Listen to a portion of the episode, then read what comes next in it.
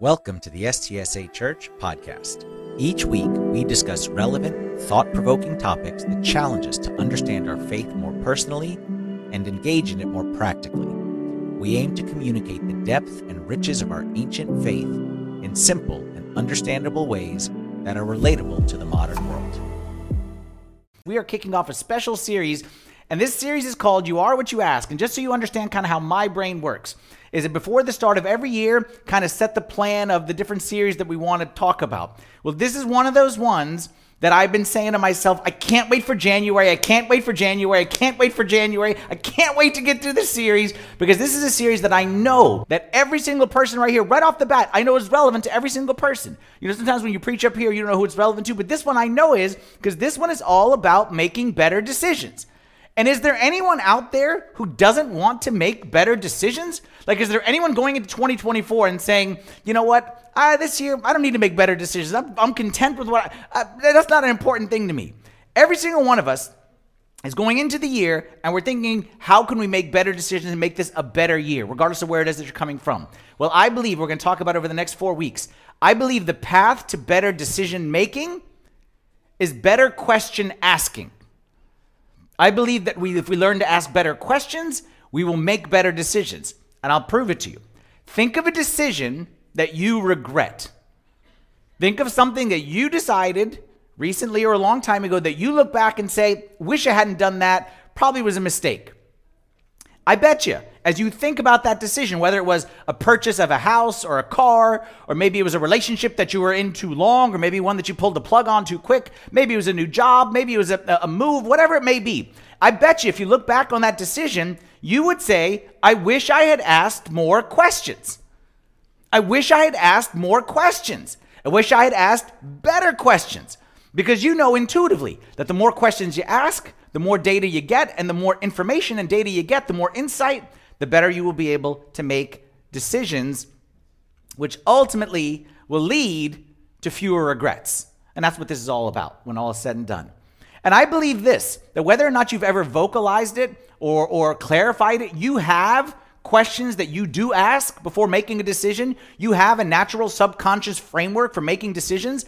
But all I want to help you do is make sure not just you're asking any questions, but you're asking the right questions.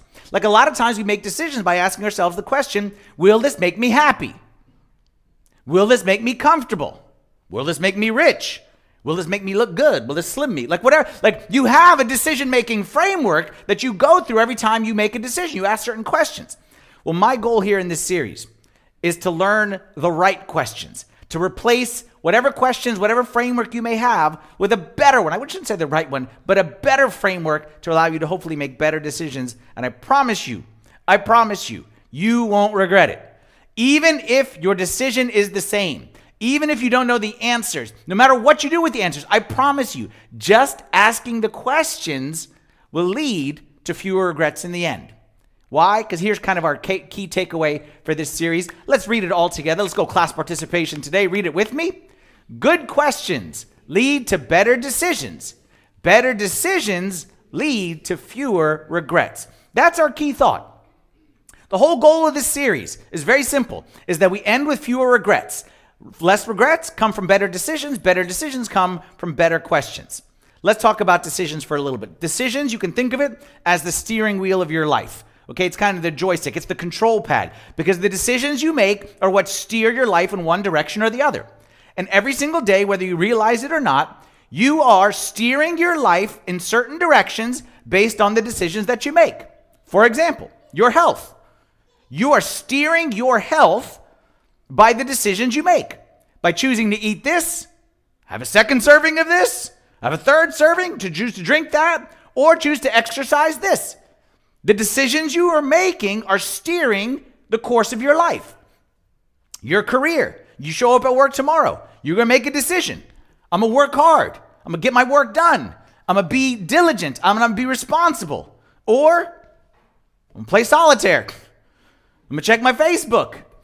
I'm gonna hang out by the water cooler. The decisions you make are writing the story of your career. That's not your boss writing the story. That's not me. That's not God. That's you writing your own story. Your marriage. You're writing the story of your marriage, And some of you, you may not even be married, but you were writing the story before you even married. Because whatever you do before marriage, you know, you bring that in. You don't leave that at the door. Wouldn't that be nice if that was the case? If we could just kind of leave it at the door, but that's not what happens. You're writing the story of your future marriage or your current marriage or what you or, or your grandkids and, and what they're gonna see. Like you're writing that story with every decision that you make. In case you ever forget it, some of us need look no further than our our picture in the mirror, okay, and to see our shape and to see that our shape is directly caused by decisions made in the past. Now here's the kicker. Here's the part where it gets worse. So far, you're with me on that and you maybe thought about that before, but here's the part where it gets worse. Is did you realize that not only are the decisions you're making impacting your life, but it even goes beyond your life. It's impacting the lives of others. If you're a parent, every decision you make is affecting your kids. It's affecting your spouse. It's affecting your friends, affecting your coworkers, affecting could be your parents. And some of us, like, think about this. This is what I hear all the time.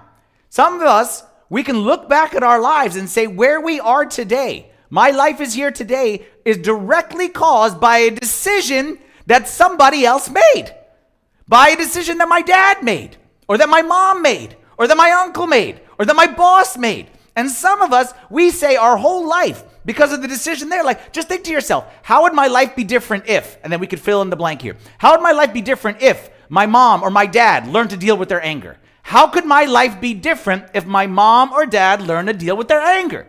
How could my life be different if so and so had asked for help with their depression?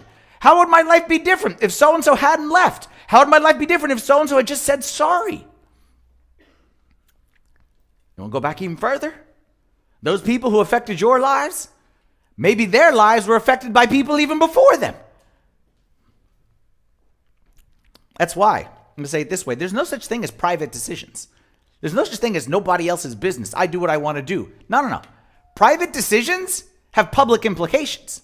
Like you're smart enough to figure this out. Like it sounds good, nobody bother me, I make whatever. That sounds nice. But that isn't reality. Reality is private decisions have public implications and you don't know. Listen carefully to this one. I don't mean to scare you. I'm gonna get I'm gonna turn it around a little bit here. But you don't know. You don't know. You don't know who hangs in the balance of your decisions today. You don't know who, future, or what hangs in the balance of the decisions that you make today. Now, I know you hear that and you're like, we're doomed.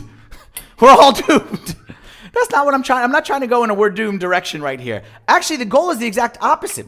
The goal of discussing this is to make you feel like you're not doomed. To make you to realize that you can sit in the driver's seat, that you can control it. You're not a victim. Okay, you're not just that's how other people do it. Like you can sit in the driver's seat and you can steer the ship whichever direction you want. And the way you do that is by your decisions. Proverbs chapter 22 verse 3 says it this way says the prudent see danger and take refuge, but the simple keep going and pay the penalty. We want to be that first one, that prudent, that see the danger ahead and take refuge, that see what's going to happen, that this decision is going to lead to that, going to lead to that. So we want to turn the ship around. We want to change course before we pay that penalty. Last week, for those who are here, I was talking about, about how time flies. I was talking about how Y2K, Remember Y2K? Raise your hand if you know what Y2K is. Okay, very good. Some people do. Some people are like, that's okay. We, we, we dealt with them last week, okay, those youngins. And I was talking about last week about how time flies.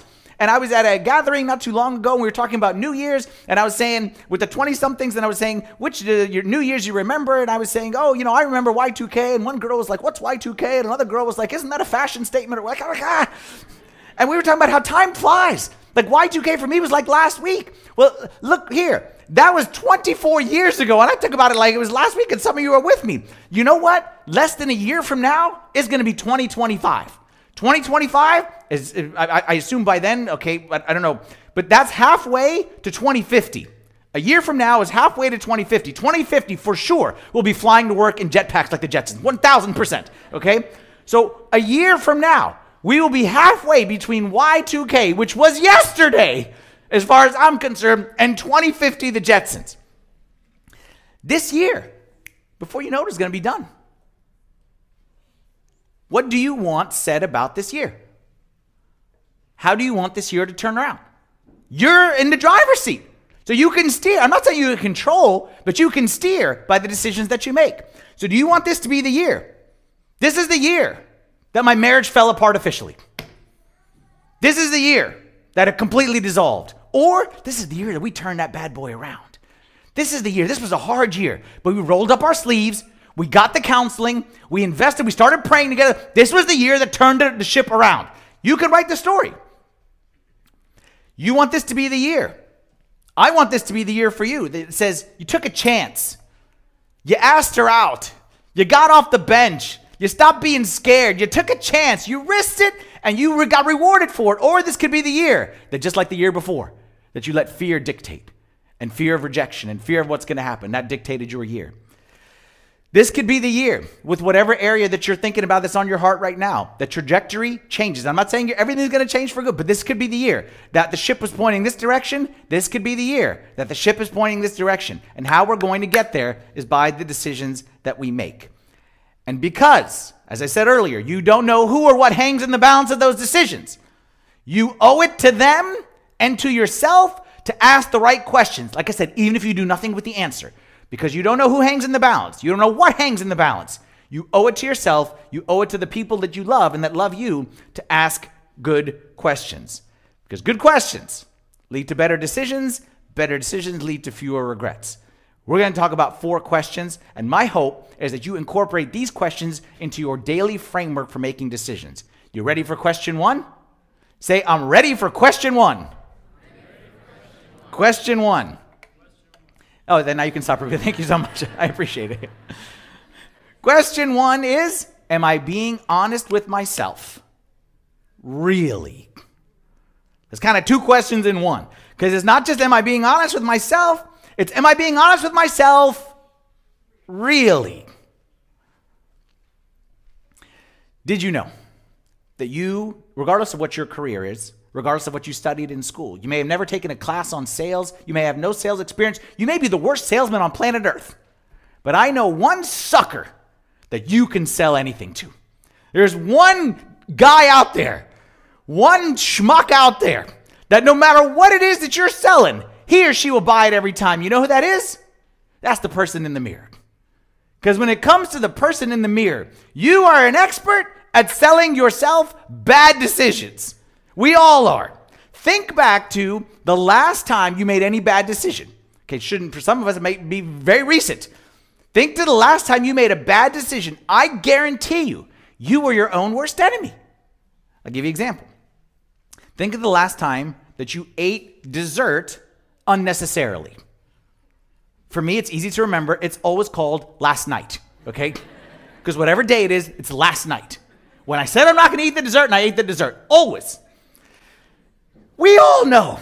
Like, is there anyone out there who doesn't know that dessert is probably not the best thing for them? Is there anyone out there who doesn't want to eat less sugar? Anyone out there who doesn't want to trim down a little bit? Anyone out there who doesn't who doesn't know that, that, that the dessert is probably not going to make them feel good in the morning? We all know it. We have the papers, the goals on paper, we have it all.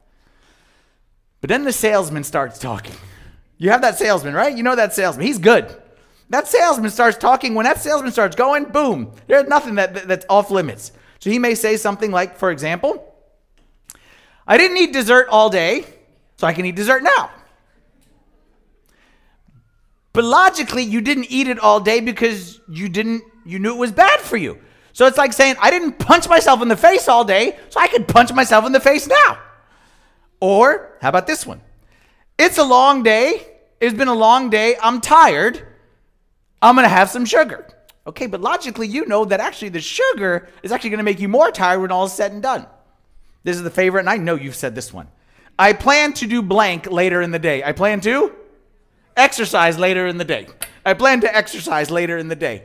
Well, that seems to me like if you just kind of didn't do that, then you wouldn't need to do that as much as that.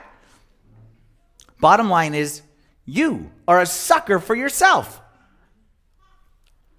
Proverbs chapter 18, verse 17 says, The one who states his case first seems right until the other comes and examines him. What, this, what that's saying is, is that voice that starts talking in your head. He's so smart and he's so smooth, he's so eloquent. and then you make the decision, and then the next voice comes in for the next day and half or whatever it is. It's like, why are you listening to that first guy? What were you thinking? This is not my experience only, is it? Be honest. We lie to ourselves all the time. We lie to ourselves all the time. And what I'm saying is, if you don't stop, and if you're not intentional about stopping and saying, Why am I doing that? No, really, why am I doing that? If you're not intentional about stopping and pausing and asking questions, then you are going to find yourself making bad decisions and you're going to be in trouble. Give you another example. How many times, I won't do show of hands, but how many times are we late and we lie about it?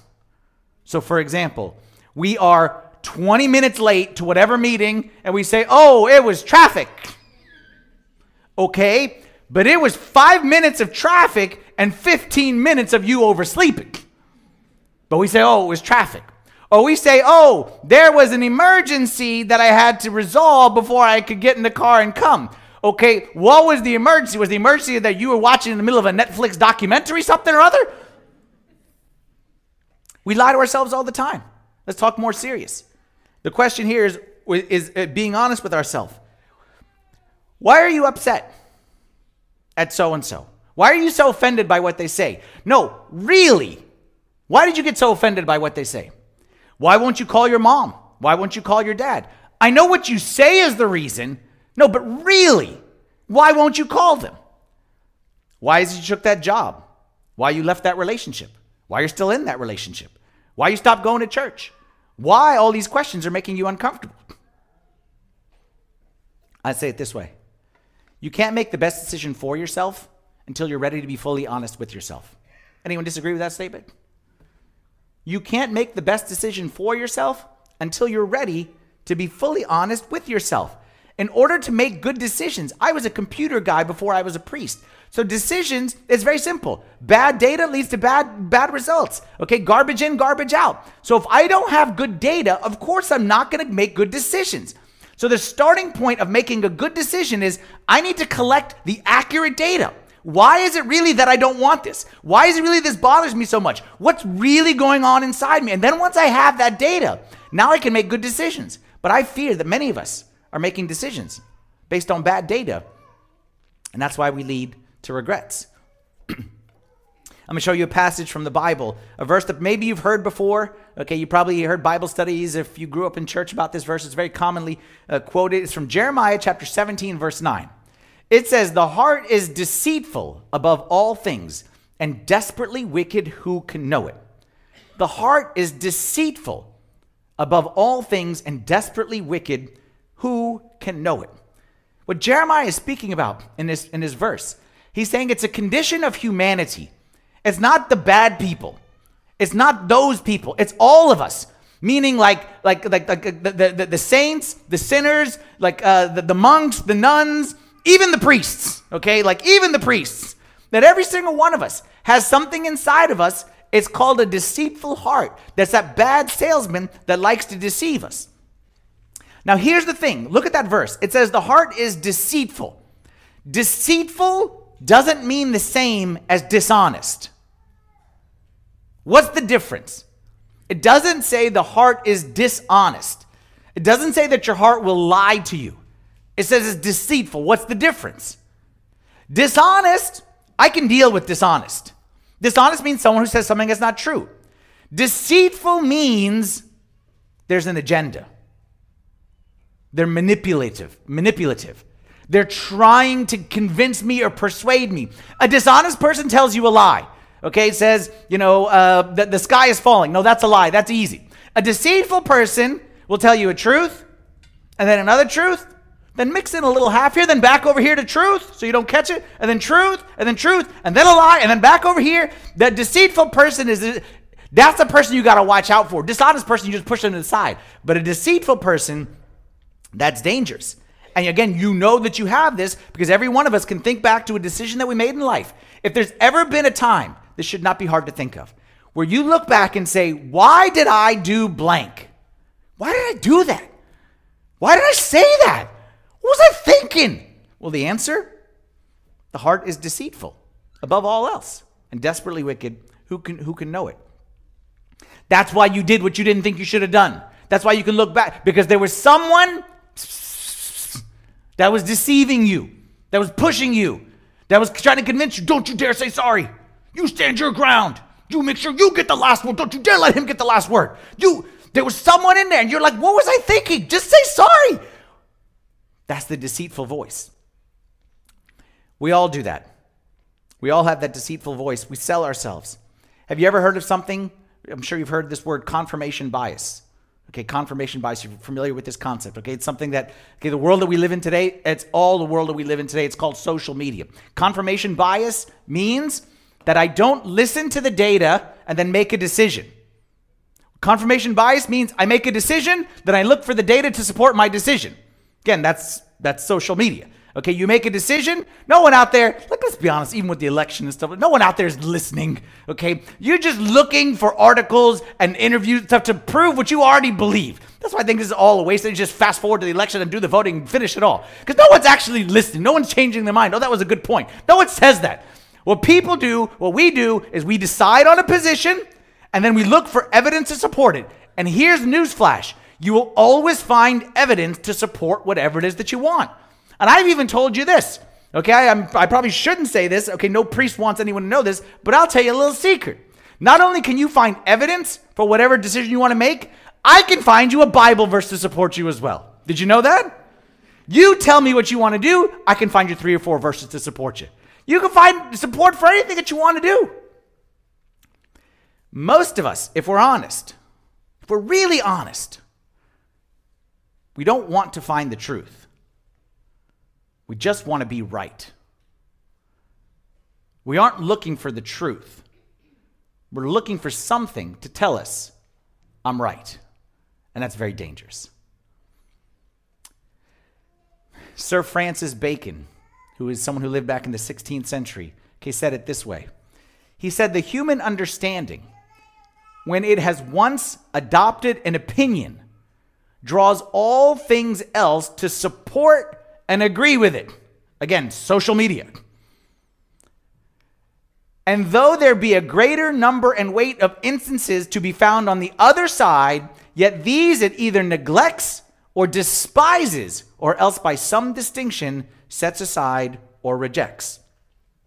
And you say to yourself, Not me.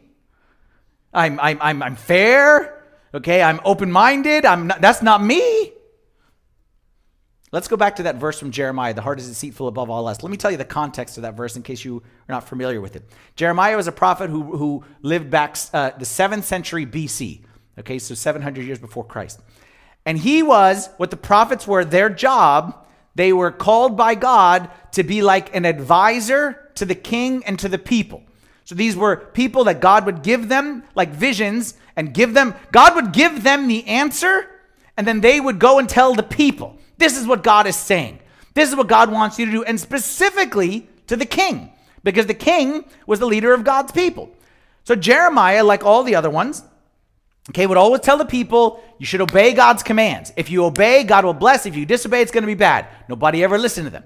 Jeremiah, like all the others, would go to the kings and would say, if you, as a king, as a leader, don't obey God and you disobey him and you break his rules and his commands, you're going to cause great suffering for yourself and for all the people. And again, most of them didn't listen. They ignored because they had agendas. They talked themselves into the most foolish decisions. And this, by the way, before I get to Jeremiah, this is just a side note, something I wrote down here in my notes. I can't leave this point. It's something that I've learned. I've learned this over the years, and I hope you know this. Anytime you find yourself talking yourself into a decision, anytime you find yourself selling yourself, it's probably the wrong decision. Because the right decision, what I've learned, doesn't need a salesman.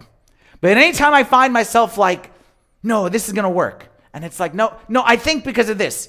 And anytime you are trying to justify a decision, to make it fit, to make it work, no, I'm sure that doesn't make any sense. And trust me, it's gonna be this. I promise you're gonna regret that decision. I uh, saw a quote one time. It said, if you find yourself justifying, you're probably just lying to yourself. When you find yourself justifying, you're probably just lying to yourself. Anyway, back to Jeremiah. Jeremiah lived in the time of several kings, but the one we want to talk about two of them. One was named Jehoiakim. Say Jehoiakim. Jehoiakim. It's a fun name to say. Okay, it sounds like ahoy. Jehoiakim was the king, and at one point in time, Jehoiakim decided that he was going to rebel against Babylon and their king Nebuchadnezzar. Now you look at that and say, okay, what's that big deal? Countries go to war all the time. Now you got to understand the context. Okay, Jehoiakim was the king of the southern kingdom of Israel. So he was king over an area called Judah, and he had a tiny little area. And, and Babylon was kind of like the Babylonian Empire over the majority of the, the, the, the, the world, at least that had been discovered at that time. So this would be the equivalent. I've got you a map right here. Okay, so there's the Babylonian Empire as you see it. Do you see where Jerusalem is? I'm to show you where Jerusalem is. That's Jerusalem. So Jehoiakim, king of Jerusalem and Judah in the southern kingdom, decided that he's going to rebel against Nebuchadnezzar and the Babylonian Empire. What do you think his odds are? This is the equivalent. I don't know what this equivalent of. This is like a small city in Maryland saying to America, "We're taking you down." Like um, uh, anyone here from Germantown? I'm from Germantown. This is Germantown, okay? The Germantown folks saying to the President of the United States and the Army of the United States, Germantown is taken down the United States of America. Like, you don't need to be a prophet from God to know this is not going to end well for you, Jehoiakim. But that's what he does. He decides to rebel and declares war. Jeremiah the prophet told him, please don't do that. You're going to make a big mistake. The people are going to suffer. You're going to suffer. What he did, talked himself, salesman, the heart deceitful above all else, desperately wicked. He convinced himself, no, I'm going to be the king that frees the people from under Nebuchadnezzar. He sold himself. Of course, didn't go very well. Nebuchadnezzar invaded. Nebuchadnezzar killed many, many, many people, lots of destruction, but he didn't kill King Jehoiakim because Nebuchadnezzar was an interesting ruler. He had a specific thing that he liked to do. When he would go into the, the countries, or when he would defeat cities, or whatever it may be, he would kill many of the people, steal all the livestock and all that stuff. He would take the king back alive, and he would add him to his collection. That's right, I said his collection. Some people collect stamps, some people collect coins. Nebuchadnezzar used to collect kings. Anytime he would defeat a country, he would take that king and add him to his collection so that when other rulers would come visit him, he would show them, Look at all the kings that I've already taken down. Don't you dare even think of it. But actually, he didn't just add them to his collection. Before adding to his collection, he did something to them. He blinded them, he had their eyes put out. So imagine the sight of his, of his, of his prison. Okay, all these kings in chains, blinded. That was Nebuchadnezzar. He was a real, real piece of work, was he? Okay. Anyway, that's what happened to Jehoiakim. Big mistake. And you say to yourself, okay, at least we learned a lesson from that. Next king comes along. His name is Zedekiah. Zedekiah, believe it or not, does the exact same thing. He gets in his mind, I'm going to be the one to free Jerusalem. I'm going to be the big hero. I'm going to be the one they're going to talk about. Oh, they're going to talk about you, all right. Because what happened is Zedekiah says he's going to do the same thing. Jeremiah says, bad idea, bad idea, going to lead to a lot of death. Uh, Zedekiah doesn't listen. Exact same thing happens, but this time actually gets worse. This time, what Nebuchadnezzar and the Babylonians do is they circle the city. Okay, and they say, you know, we're not going to fight you. We're just going to surround your city, so no food, could, no food can come in and no water can come in. So basically, the people started to starve, and it got to the point where they actually, uh, uh, sorry to say, but they would like cannibalism. They started to eat their children because there was no food until finally, okay, they, they, they surrendered, okay, and they came in and they wiped out so many of the, the people and, and so much destruction. But as you can imagine, there was one person that they didn't wipe out, and that was Zedekiah. And Zedekiah got added to the collection. But first, he got blinded. But do you know what Zedekiah, the last thing he saw before he got blinded? Again, Nebuchadnezzar was a real piece of work. He had Zedekiah's children brought out and executed right in front of him, one by one. And then he put out his eyes. The lasting memory in Zedekiah's mind was his kids being killed. Second Chronicles 36 12. He, Zedekiah, did evil in the sight of the Lord his God and did not humble himself before Jeremiah the prophet, who spoke from the mouth of the Lord. In other words, he made a decision he regretted. Why? Because he wasn't honest with himself. I'm going to go back to this verse, uh, the, uh, the Jeremiah verse. The heart is deceitful above all things. Zedekiah is witness to that. He's evidence that you can't trust that little voice inside. You got to stop and ask the question. And again, I know you're thinking to yourself, that would never be me. I would never be that blind. But let me ask you a few questions. Let's see if this applies to you. How many times, be honest, have you ever bought something that you didn't need? How many times you've been on Amazon to buy something and then that little voice over that little thing says, customers also purchased, okay? Or you might like, and then all of a sudden you needed something that you didn't know existed two minutes ago, but now you need it. You say that's something small, that's something funny. How about if it was a little bit bigger purchase? Maybe it wasn't an Amazon thing, maybe it was a house, maybe it was an investment that really set you back in life and you talked yourself into it and you sold yourself and your wife said are you sure? And your advisor said i don't think it's a good idea. And your gut feeling was i don't know but then your eyes got re- and you know it's going to be and it's going to be. Maybe it's not a, a purchase. Maybe it's a relationship. Maybe it's one of those. Maybe it's one of those that after two dates after two dates you knew that he wasn't the one. He ain't got no job ain't no house finding him, like whatever, okay? Looking for himself, like he's right there. Like, what are you looking for? You knew after two dates, but you kept going. You kept going. You kept going. You kept trying to convince yourself that no, that no, maybe when this, and no, maybe when that. Maybe it's the opposite. Maybe it's that was the perfect match for you. And you knew she was the perfect match. And everyone told you that's the girl, but you just that fear talked you into, but no, but what if? And no, what if? And I am not sure if. get more serious? Can I get more serious? Maybe you're married and you, like everybody else, has an imperfect spouse. Everybody except me, of course. Okay. you have an imperfect spouse. I've told y'all this before. It's 80 20. 80 20. The best spouse is 80. The best spouse is 80%. You're not gonna get a spouse better than 80%. The spouse and you like the goal of marriage is we think it is 100. It's not 100. Married people know it's not 100. The goal is you get to 80 and then maybe you can work on that 80 and get it to an 82 or maybe an 83 or an 84. But no, there's no 100. But you didn't know this. So you said to yourself, I got 80, but I want the 20. And things weren't there with your husband, with your with your wife. And then all of a sudden, there's that nice guy in the office. Oh, he listens. He talks.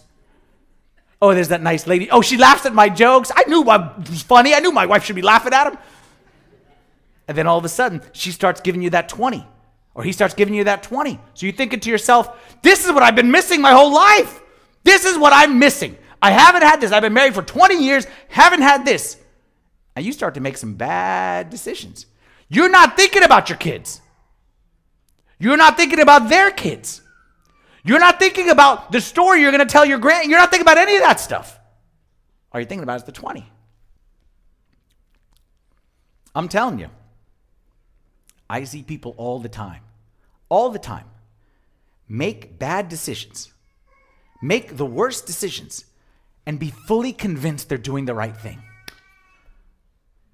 I see people all the time making bad decisions and being fully convinced they're doing the right thing. Father Anthony, you just don't get it. You just don't get it. You haven't walked in my shoes. You just don't get it. Okay, I don't get it. Your mother doesn't get it. Your father doesn't get it. All your friends don't get it. Everyone out there doesn't get it. But you got it. I can't tell you the stories that I hear of smart, successful, spiritual people making the worst decisions. Because that's the human condition. The heart is deceitful above all else. Zedekiah thought he could destroy Nebuchadnezzar with just Germantown. That's the human condition. And unfortunately, that's us as well. Now, I realize that sounds depressing.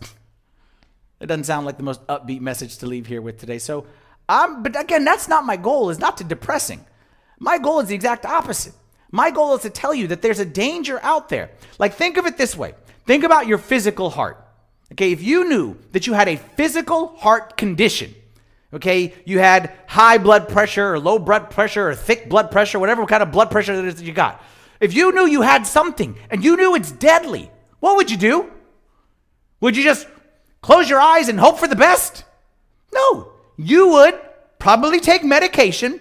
You'd probably monitor it regularly. You'd probably go for regular checkups. That's what you do. Because you no one wants their heart to explode from thick or thin blood or whatever it may be. You would monitor it on a regular basis. I believe the same is true spiritually. I'm gonna give you a verse here. Proverbs 4:23 says, "Keep your heart with all diligence, for out of it spring the issues of life." Again, keep your heart. Keep meaning guard your heart. Keep your heart with all diligence, for out of it spring the issues of life. Do you know what the issues of life are? That's the that's everything. The issues are the issues. The issues are the things that keep us up. The issues are the things that wake us up. The issues of things that make us pull our hair out. The issues of life. Keep your heart with all diligence, for out of it spring the issues of life. What I'm saying, what I want you to do, is I want you to check your heart regularly. I want you to guard your heart. I want you to evaluate what's going on inside there on a regular basis, knowing that you have a heart condition. So you got to get some regular checkups. You got to get a doctor involved. You can't just go out willy nilly with your heart condition. You need to make sure every day you're doing the monitor thing, okay? And then you need to get regular checkups with someone outside of yourself, someone, a, a spiritual mentor or a spiritual person who can help guide you and shape you. If you knew, if you knew that I was a deceitful person, if you knew that I was deceitful, would you every day listen to me give you advice and, you wouldn't ask anyone about my advice?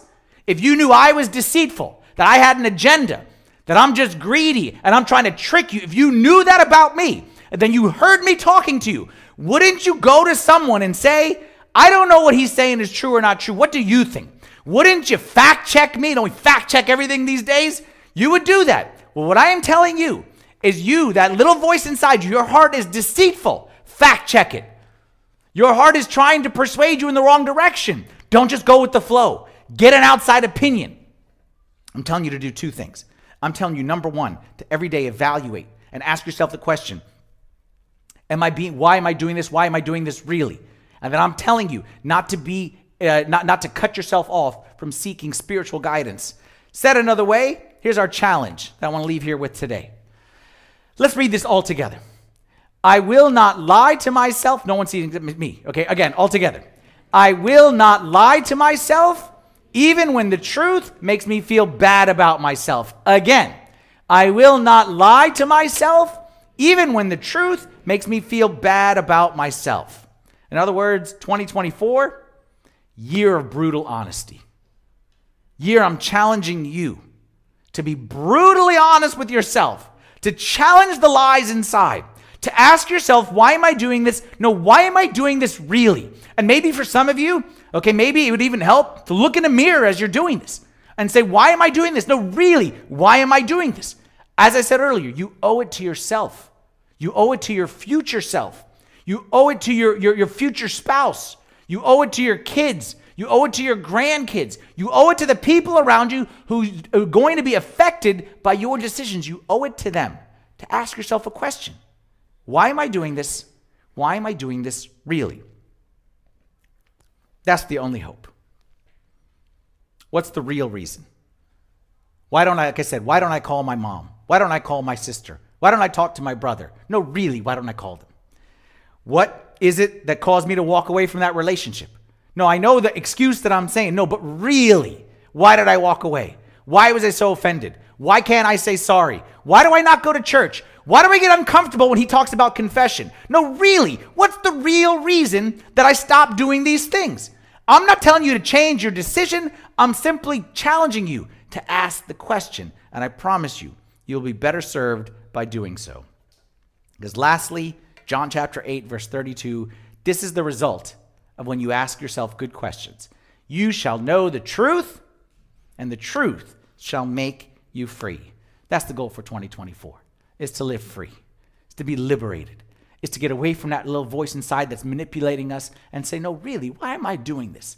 And once I start to get the truth and get the right answers, then I start to make better decisions, and better decisions leads to fewer regrets.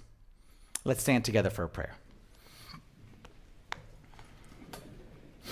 In the name of the Father, and the Son, and the Holy Spirit, one God, amen. Heavenly Father, we thank you, Lord, for this day and this new year and this new chance. Lord, we don't want a, another year with the same bad decisions. We don't want another year with the same regrets as the years gone by. We want this year to be different. And we pray, Lord, that you would give us the courage to ask ourselves the question of why am I doing this? No, why am I doing this really? It's uncomfortable and it's awkward, and we don't want to know the answer sometimes. But Lord, we need to know the answer.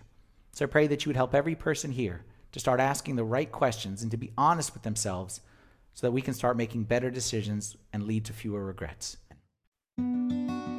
We hope today's message inspires you in your faith journey. And at the end of this episode, we invite you to take a moment to subscribe to our YouTube channel.